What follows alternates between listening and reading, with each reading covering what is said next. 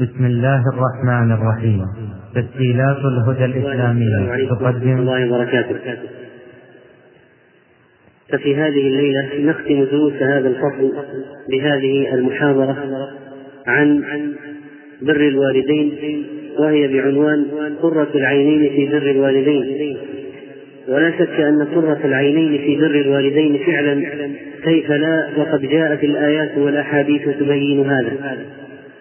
وسنتعرض إن شاء الله في هذا الموضوع بعدد من النقاط منها بر الوالدين في القرآن بر الوالدين في السنة بر الوالدين عند الصحابة والسلف فوائد من بر الوالدين صور البر وأشكاله قبل الوفاة وبعد الوفاة إيذاء الوالدين وعقوبة العقوق الموقف من الأب المشرك والأم الكافرة الوالد الفاجر والوالد العاصية أحكام فقهية تتضمن حكم المال إذا أخذه الأب الاستئذان في السفر قطع النافلة تعارض بر الأب مع بر الأم ماذا يفعل الولد إذا أمره بترك الواجبات أو فعل المحرمات أو الوقوع في المشتبهات وأخيرا الشباب والدعوة وبر الوالدين.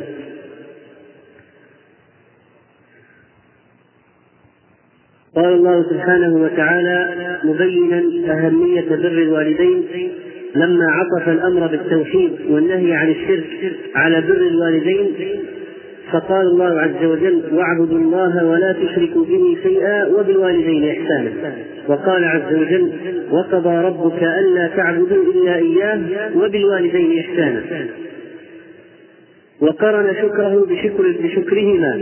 فقال الله أن اشكر لي ولوالديك إلي المصير. وبين الباعث على البر تهييجا للنفوس. فقال عز وجل ووصينا الإنسان بوالديه حملته أمه وهنا على وهن وفصاله في عامين. وامتدح الله عبده يحيى بأنه كان تقيا وبرا بوالديه ولم يكن جبارا عصيا. وكذلك حدث عيسى عن نفسه في المهد بأنه بأن الله عز وجل جعله مباركا فقال وجعلني مباركا أينما كنت وأوصاني بالصلاة والزكاة ما دمت حيا وبرا بوالدتي ولم يجعلني جبارا شقيا. وقول الله سبحانه وتعالى واخفض لهما جناح الذل من الرحمة فيه بيان أن بر الأبوين أعظم من بر الأصحاب لأن الله قال في الأصحاب واخفض جناحك لمن اتبعك من المؤمنين. وقال في بر الوالدين واخفض لهما جناح الذل من الرحمة.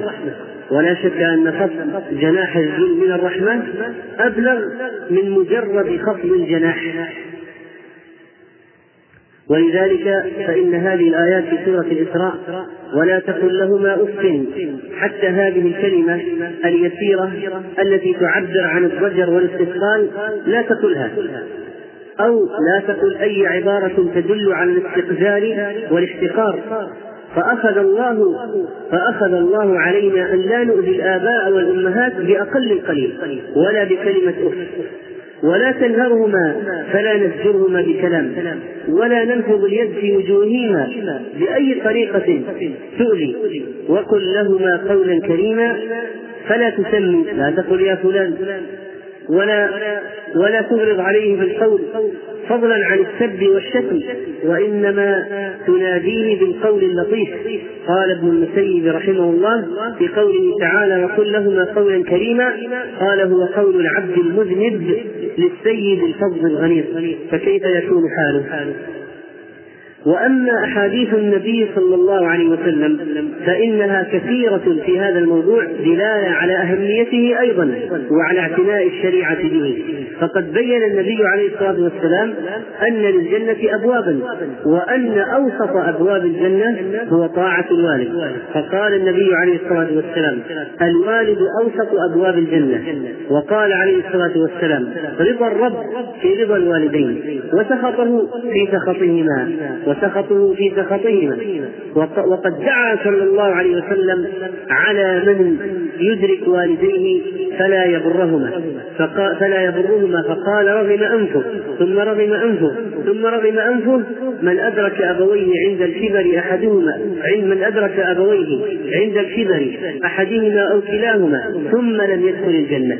وكذلك أمن على دعاء جبريل لما قال يا محمد من أدرك أحد والديه فمات فدخل النار فأبعده الله. قل آمين. فقلت آمين. وبين النبي صلى الله عليه وسلم أن الجنة تحت رجل الوالدة. فقال للصحابي إلزم رجلها فتم الجنة وقال الزمها فإن الجنة تحت أقدامها يعني الوالدة وأخبر النبي عليه الصلاة والسلام أن الذي يخرج من بيته ليسعى على والديه فإنه في سبيل الله. يؤجر ما يؤجر الخارج في سبيل الله. كما في حديث كعب بن عجرة عند الطبراني وهو حديث صحيح. قال صلى الله عليه وسلم إن كان خرج يسعى على ولده صغارا فهو في سبيل الله. وإن كان خرج يسعى على أبوين شيخين كبيرين فهو في سبيل الله. وأما سلفنا فإن الأنبياء قد ضربوا المثل والصحابة والتابعين. هذا إسماعيل نبي الله ابن نبي الله لما بلغوا مع لما بلغ معه السعي. قال يا بني إني أرى في المنام أني أذبحك. فانظر ماذا ترى. قال يا ابت افعل ما تؤمر فلما أطاق فلما أطاق الفعل والمساعدة فرأى إبراهيم الرؤيا ورؤيا الأنبياء حق. رؤيا الأنبياء حق. صبر هو وأبوه وصبر الولد على رؤيا الأب التي هي الوحي. مع أن العلاقة بينهما كانت حميمة جدا. ألا ترى أنه قال في صحيح البخاري لما جاء إبراهيم ليرى إسماعيل بعد فترة طويلة من الغياب فصنع كما يصنع الوالد بالولد والولد بالوالد. وكذلك فإنه قد ساعده في بناء الكعبة وهو من أعظم الأفعال على مر التاريخ. وهذا إسحاق أيضا مع إبراهيم ويعقوب مع إسحاق ويوسف مع يعقوب ذرية بعضها من بعض. وهذا ولد لقمان. وكذلك هذا وكذلك الصحابة رضوان الله عليهم ضربوا الأمثل فهذا ابن عمر وعمر وبره به معروف وابن عمرو وعمرو بن العاص وبره به معروف. وهذه عائشة وأبوها وجابر وأبوه كل واحد منهم من هؤلاء له قصص تدل على بره بأبيه. وقيس بن سعد بن عبادة وأبوه سعد بن عبادة والحسن والحسين وأبوهما علي. ومحمد بن طلحة بن عبيد الله السجاد لكثرة عبادته. هو وأبوه. والزبير وابنه عبد الله.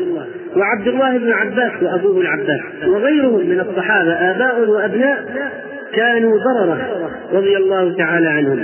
وقد كان الصحابة يفدون النبي صلى الله عليه وسلم بآبائهم وأمهاتهم دلالة على أن من أغلى الأشياء عندهم الآباء والأمهات. وهؤلاء التابعين الذين ساروا على منوالهم فهذا أويس القرني هذا أويس القرني الذي حبسه اشتغاله بأمه وبره بها عن السفر إلى النبي صلى الله عليه وسلم. ففاتته الصحبة لكنه كان مقيما على طاعة أمه وبره بها. وقد احتبس معها في اليمن قائما عليها. هذا الذي مدحه النبي صلى الله عليه وسلم بقوله خير التابعين أويس يأتي عليكم أويس بن عامر مع أمجاد اليمن من مراد ثم من قرن كان به برص فبرئ منه إلا موضع درهم. الله عز وجل يذكره به حتى لا ينسى نعمة الله عليه. له والدة هو بها بر. لو أقسم على الله لأبره فإن استطعت أن يستغفر لك فافعل.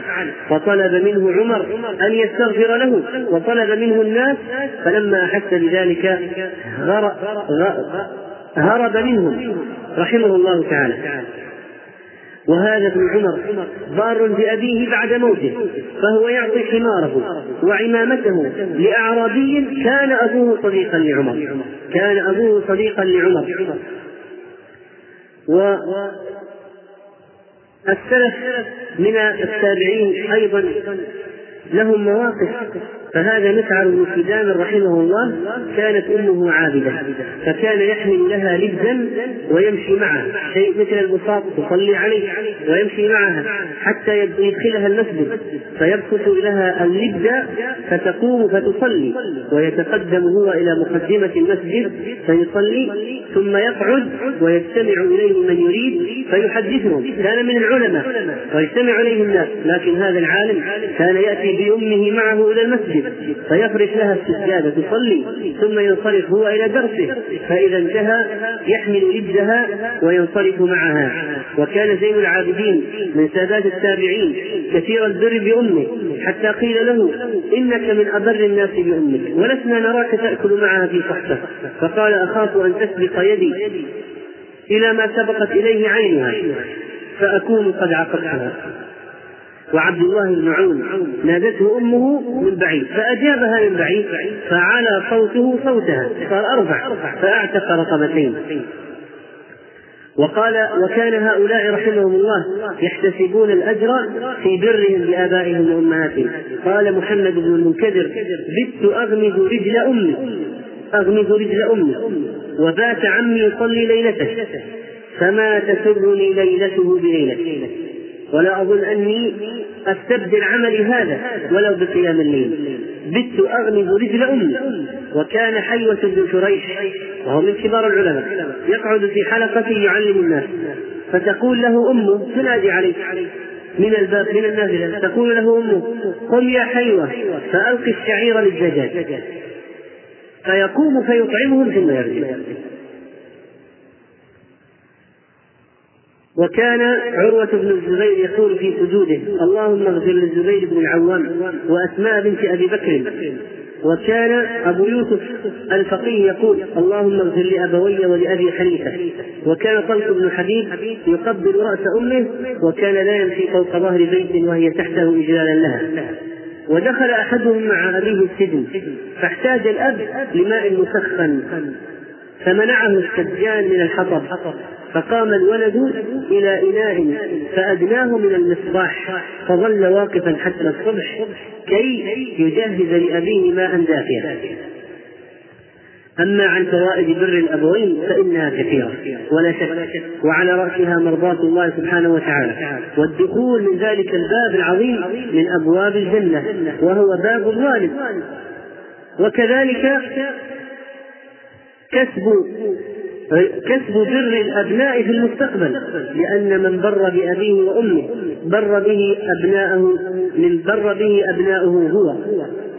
ومن أعظم الأسباب ومن أعظم فوائد بر الوالدين إجابة الدعاء. كما عنون البخاري رحمه الله في صحيحه باب إجابة دعاء باب إجابة دعاء من بر والديه.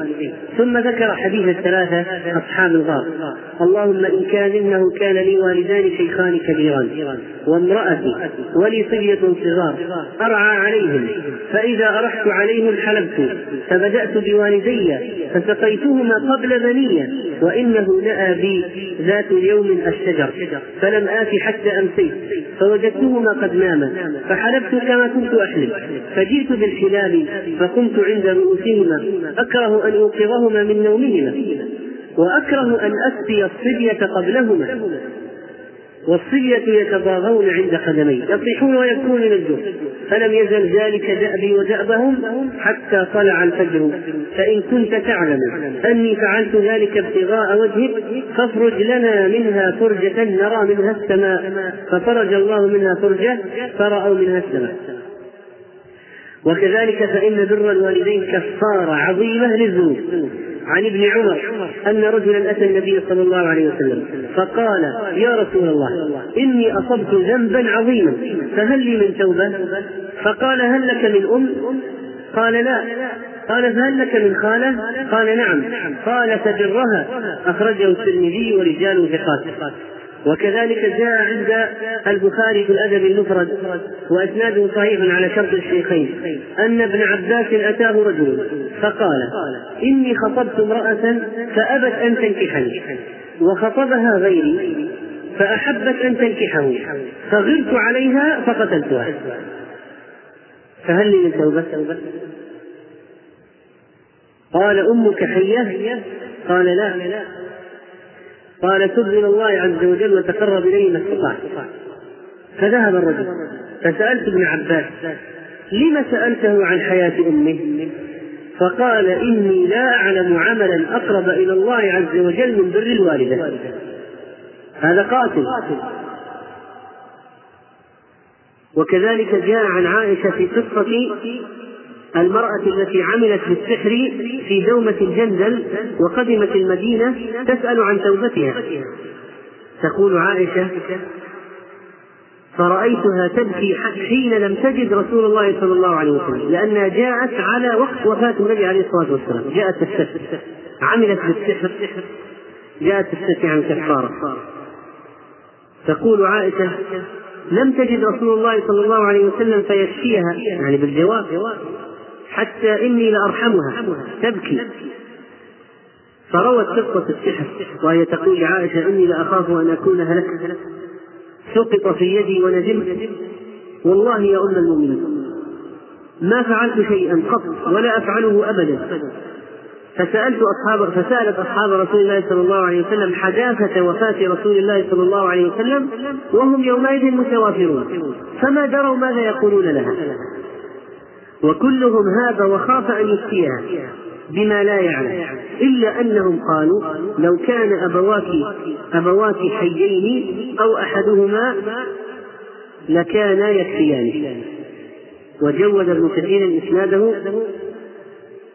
عند ابن أبي حاتم. وأما صور البر وأشكاله فإننا معشر المسلمين نبر بآبائنا وأمهاتنا دائما. هكذا يجب علينا. أما الكفرة فإنهم قد اخترعوا عيدا بدعيا محرما عندنا هو عيد الأم. يقدمون فيه لأمهاتهم علبة من الحلوى أو هدية يوما في السنة ثم يهجرونها ويعصونها في سائر الأيام. وليس عندنا ولله الحمد. عيد يسمى عيد الأم وإنما نحن نبر بالأم طيلة العام وكل أيام السنة ولا نحتاج إلى عيد. وصور البر وأشكاله كثيرة. فمن ذلك إحسان القول الذي يدل على الرفق والمحبة وتجنب غليظ القول وعدم رفع الصوت. فضلا عن ترك السباب والشتائم والمناداة بأحب الألفاظ إليهما. ولا يناديهما باسمهما يقول يا فلان أو يا فلان بل يقول يا أبي يا أبتي يا أمي.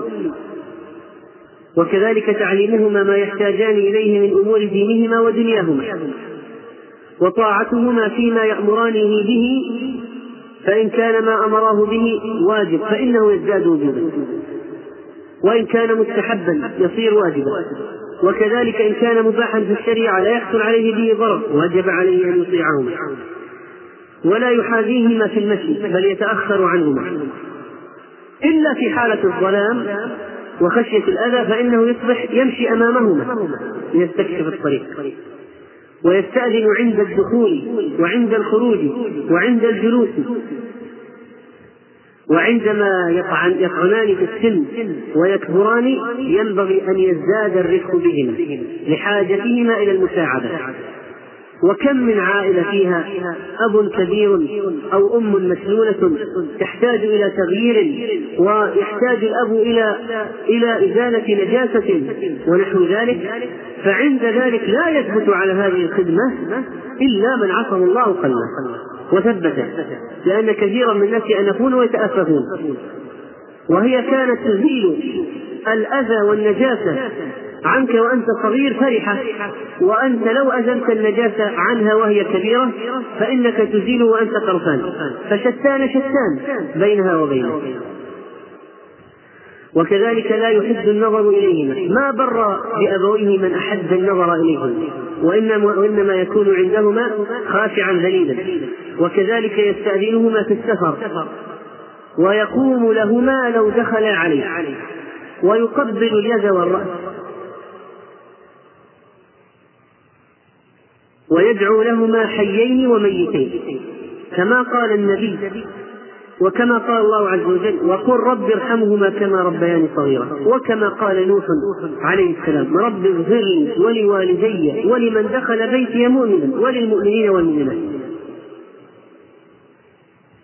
وينبغي عليه أن يسعى في إرضائهما وأن يتحمل المشاق في ذلك وأن يجاهد نفسه فقد روى البخاري في الأدب المفرد بإسناد صحيح.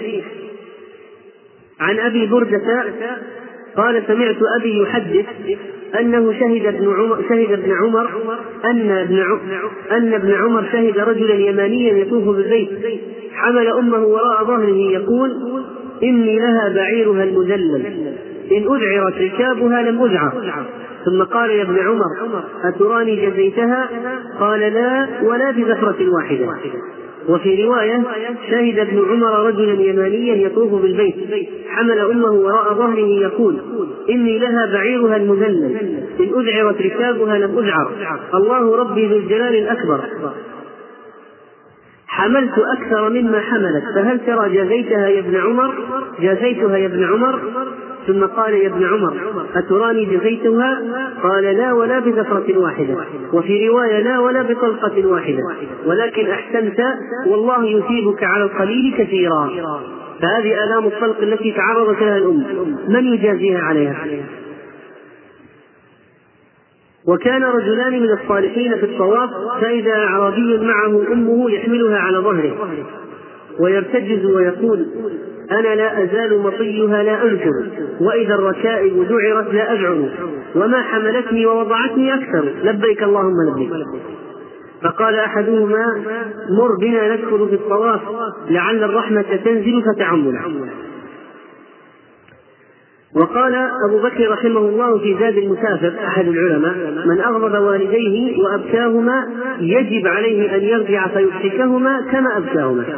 وذلك لحديث عبد الله بن عمرو قال جاء رجل إلى النبي صلى الله عليه وسلم فبايعه فقال جئت لأبايعك على الجهاد وتركت أبوي يبكيان قال ارجع إليهما فأضحكهما كما أبكيتهما. ولأجل هذا أيضا في قصة كلاب المشهورة وهو ولد أمية بن أشكر وهذا رجل أدرك الجاهلية والإسلام وابنه كلاب من وجهاء وسادات المسلمين واستعمل عمر رضي الله عنه كلابا على الأيلة فاشتاق الأب إلى كلاب كلاب خرج مع المسلمين في الجيش وصار أميرا على أيلة لعمر اشتاق الأب لكلاب يوم من الأيام لولده اشتاق. فقال لمن شيخان قد نشدا كلابا كتاب الله لو عقل الكتاب. أناديه فيعرض في إباه فلا وأبي كلاب ما أصابت إذا سجعت حمامة بطن واد إلى بيضاتها أدعو كلابا تركت أباك مرعشة يداه وأمك ما تسيغ لها شرابا فإنك والتماس الأجر بعدي كباغي الماء يلتمس السرابا ثم سمع بالقصة عمر فاستنشد الشعر منه فأنشده له فرق للأب وأنفذ خلف كلاب أن يقدم فقدم ووصف بره بأبيه وأنه كان يحلب له. في الإذن يصف لعمر ماذا يفعل؟ بأبيه ماذا كان يفعل؟ وكيف كان يحلب له؟ والأب كان غير موجود. فقال له عمر احلب لبنا. فحلبه الولد. وحضر أمية الأب وكان لا يرى الولد فسقاه عمر من الإناء الذي حلبه ولده في غيبة وهو لا يرى. فقال الأب إني لأشم رائحة يدي كلاب فبكى عمر. وقال هذا كلاب فضمه إليه وقال عمر جاهد في أبويه. وقال ابن عبد البر عن هذا الخبر إنه صحيح. وبر الوالدين يا إخواني مراتب. وهذا الواجب مراتب. وقال بعض العلماء يضرب مثلا قال لو أن الولد أحضر في بيته طعاما مستلذا يشتهيه وأبوه غائب فأرسل الولد خلف أبيه يدعوه للطعام كان برا شاكرا. ولو أرسل خلفه دابته لكي يأتي الأب عليها كان في الشكر منه أدخل. ولو ذهب خلفه بنفسه كان في البر أجزل. فإن أمر الغلام بطرح الماء على يديه ليغسل فقد بره وشكره. وإن تناول بنفسه طرح الماء على يديه ليغسل الأب كان أبر وأشكر. وهكذا. صحيح أن الولد قد لا يأتم بإهمال هذه الأشياء.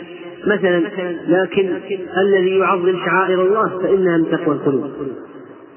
وأما بعد الوفاة فإن ما يمكن عمله للأب والأم كثير جدا.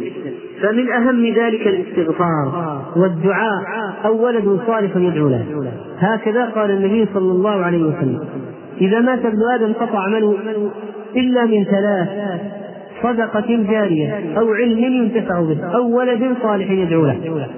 وقال النبي صلى الله عليه وسلم إن الرجل لترفع درجته في الجنة. فيقول أن لي هذا؟ فيقال باستغفار ولدك لك. رواه أحمد وغيره وهو حديث صحيح. فتأمل ربما تكون أنت سببا في رفع درجة أبيك في الجنة. وكذلك الصدقة.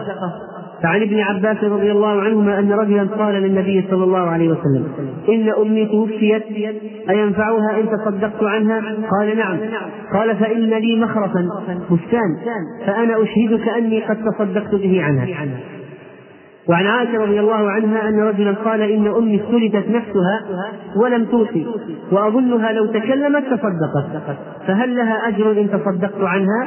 ولي أجر؟ قال نعم فتصدق عنها. رواهما البخاري. وعنون على الأخير باب ما يستحب لمن توفي فجأة أن يتصدقوا عنه. باب ما يستحب لمن توفي فجأة أن يتصدقوا عنه. وكذلك طبعا بالإضافة إلى أنفاذ الوصية وإحسان التجهيز والكفن والصلاة والدفن والدعاء والحج عنه إذا لم يحج والعمرة عنه إذا لم يعتمر وحتى لو حج واعتمر فإنه يشرع أن يحج عنه ويعتمر لا بأس بذلك. وبالإضافة إلى ذلك تقضى يقضى دينه وهذا من أعظم ما يكون به الأبناء نحو آبائهم وأمهاتهم أن يبادروا إلى قضاء ديونهم. ومن الأمور كذلك صلة أصدقاء الأبوين. قال النبي صلى الله عليه وسلم إن أبر البر أن يصل الرجل أهل ود أبيه بعد أن يولي الأب. وقال عليه الصلاة والسلام من أحب أن يصل أباه في قبره فليصل إخوان أبيه من بعده. فإذا أردت صلة لأبيك المتوفى فصل أقرباءه أو صل أصحابه وأصدقاءه. بعد موت الأب. زرهم تفقدهم هدية. وعن أبي بردة قال قدمت المدينة فأتاني عبد الله بن عمر. فقال أتدري لما اتيتك؟ قال قلت لا. قال سمعت رسول الله صلى الله عليه وسلم يقول من أحب أن يصل أباه في قبره فليصل إخوان أبيه من بعده. وإنه كان بين أبي عمر وأبيك إخاء وود فأحببت أن أصل ذلك. حديث صحيح. وهذا أمر يكاد يكون مفقودا لأن الشباب والأولاد يصلون ويزورون أقرانهم وينسون أصحاب الأب وأقرباءه وكذلك الأم. يمكن أن يتفقدها بهدية أو إرسال سلام ونحوه. أما عقوق الوالدين فهو شنيع شنيع شنيع وإيذاء الوالدين من أعظم الكبائر. وقال النبي صلى الله عليه وسلم لعن الله من لعن والديه. لعن الله من لعن والديه. ولو بطريق غير مباشر كأن يسب الرجل أبا الرجل فيسب أباه ويسب أمه فيسب أمه فيكون هو المتسبب في إعادة اللعن على والسب على أبيه وأمه. لأنه لما سب أبوي الآخر الآخر أخذته العزة بالإثم فسب أبويه السب فعاد السب على أبويه بسببه هو. وبعض الناس لا يكتفي بالعقوق أو معصية الأبوين وإنما يجاهد بالسوء والفحشاء فيقهر وينهر أبويه ويرفع الصوت ويتأسف ويقول لأحدهما أراحنا الله منك وأخذ عمره وعجل بزوالك يا شيبة النحس ويا عجوز الويل وحاله وحال أبيه كما قال الشاعر أريد حياته ويريد موته. وربما يصل العقوق إلى درجة أن يتمنى الوالد الوالد أنه لم يولد له هذا الولد. وربما لو كان عقيما كان أحسن. وقد ينهب بعضهم مال أبيه وربما طرد أباه من البيت ويمنع عنه النفقة وقد يلطمه وقد يحجر عليه. وقد يقول لأبيه قد أخذت حقك واستوفيت أجلك وتئمتك الحياة وملك الزمان يا ليتك تموت ونرتاح منك قال الحسن انتهت القطيعة إلى أن يحا... إلى أن يجابي الرجل أباه عند السلاطين يخاصمه في المحاكم وخصوصا إذا كان بغير حق. وهذا العقوق لو صادف دعوة من الأب أو من الأم على الولد فإن دعاء الرجل على ولده والأم على ولدها مستجاب. ما بينها إلا مسافة تقطع في لمح البصر تصعد دعوة المظلوم إذا كان أبا وأما إلى السماء. فيجيبه الله عز وجل. ذكر أن شابا كان مكبا على اللهو واللعب لا يفيق عنه. وكان له والد صاحب دين كثيرا ما يعظ هذا الابن ويقول له يا بني احذر هفوات الشباب وعثراته فإن لله سطوات ونقمات ما هي من الظالمين ببعيد وكان إذا ألح عليه زاد الولد في العقوق وجار على أبيه. ولما كان يوم من الأيام ألح على ابنه في ألح على ابنه في النصح على عادته فمد الولد يده على أبيه. فحلف الأب بالله مجتهدا ليأتين بيت الله الحرام فيتعلق بأستار الكعبة ويدعو على ولده. فخرج حتى انتهى إلى البيت الحرام. فتعلق بأستار الكعبة وأنشأ يقول يا من إليه أتى الحجاج قد قطعوا عرض المهامه من قرب ومن بعد. إني أتيتك يا من لا يخيب من يدعوه مبتهلا بالواحد الصمد. هذا منازل لا يرتد من عقفه فخذ بحقي يا رحمن من ولدي وشل منه بحول منك جانبه. يا من تقدس لم يولد ولم يلد. فقيل إنه ما استتم كلامه حتى يبس شق ولده الأيمن. ثلاث دعوات مستجابات لا شك فيهن. دعوة الوالد على ولده. ثلاث دعوات لا ترد. دعوة الوالد لولده. حديثان صحيحان. فيستجاب دعاء الأب والأم على الولد أو للولد. فكن بارا. تنل دعوة مستجابة. ولا تكن عاقا فتنل دعوة عليك مستجابة. والذي يعق والديه لا شك أنه لا يقدر ما حصل منهما تجاهه وليس عنده عرفان ولا شكر جميل ولا اعتراف بالنعمة. كما قال أحد الآباء معبرا في عتاب ولده غزوتك مولودا وعلتك يافعا تعل بما أحنو عليك وتنهل. إذا ليلة ضافتك بالسقم لم أبد لسقمك إلا ساهرا أتململ. كأني أنا المتروك دونك بالذي طرقت به دوني فعيناي تهمل. تخاف الردى نفسي عليك وإنني لا لأعلم أن الموت وقت مؤجل. فلما بلغت السن والغاية التي إليها مدى ما كنت فيك أؤمل جعلت الجزاء غلظة وفظاظة كأنك أنت المنعم المتفضل. فليتك إذ لم ترعى حق أبوتي فعلت كما الجار المجاور يفعل. ليتك فعلت مثل الجار. لو كان يدري الابن أية غصة قد جرعت هذا لو أن إنسانا فارق أبويه.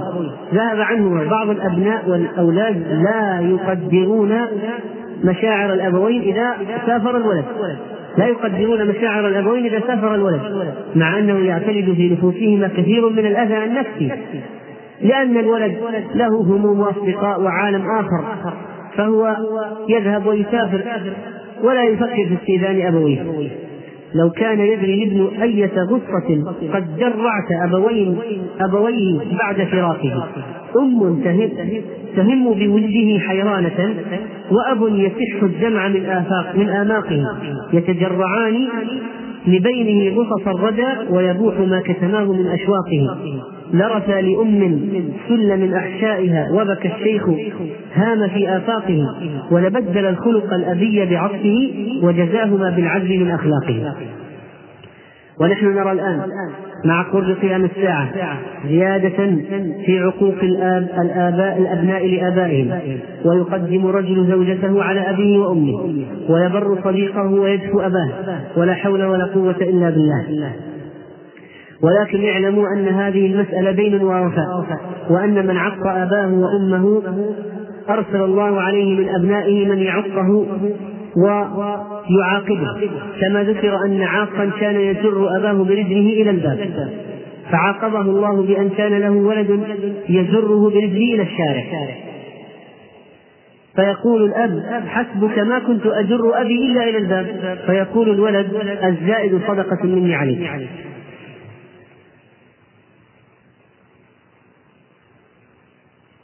وبعضهم يتكبر على أبويه خصوصا إذا كان الابن صاحب شهادة علمية أو جامعية والأب فلاح أو فقير أو عامي ونحو ذلك أو أمي. ولما جاء بعض رجل جاء من الخارج معه شهادة عليا وجاء أصحابه يزورونه في البيت في بلده وكان أبوه مزارعا فقيرا. ف وهيئته هيئة فلاح فقير. فلما دخلوا عليه في البيت على الإبل أصحابه خجل أن يقول لهم هذا القروي هو أبي؟ فقال هذا خادم عندنا. لما سألوا قال هذا خادم عندنا.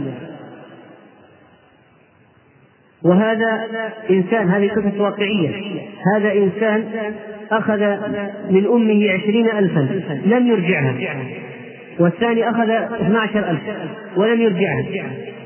لما طالبت الأول قال أنت سكنت عندي في البيت ثلاث سنوات تأكلي وتشربي.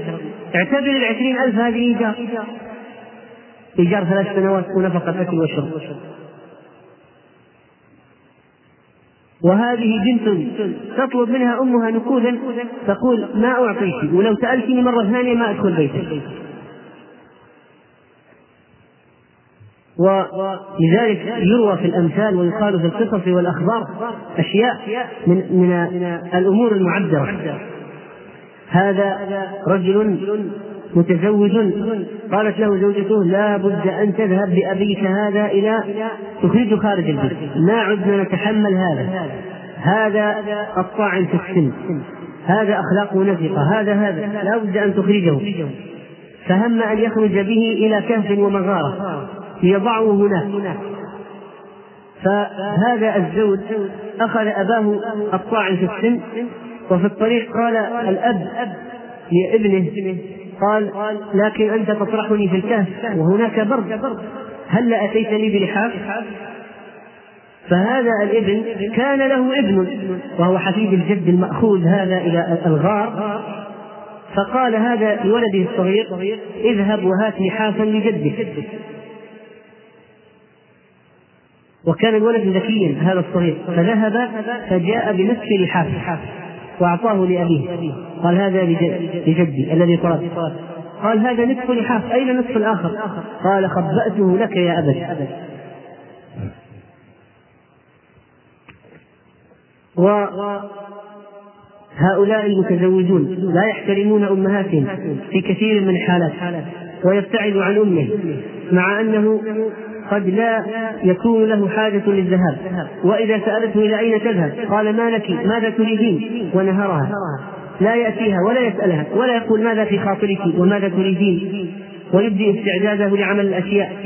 هؤلاء الذين يخرجون من بيوت ينشغلون بزوجاتهم ويبتعدون عن ابائهم وأمهاتهم فتحس الام الأم بفراغ كبير من جهة ولدها.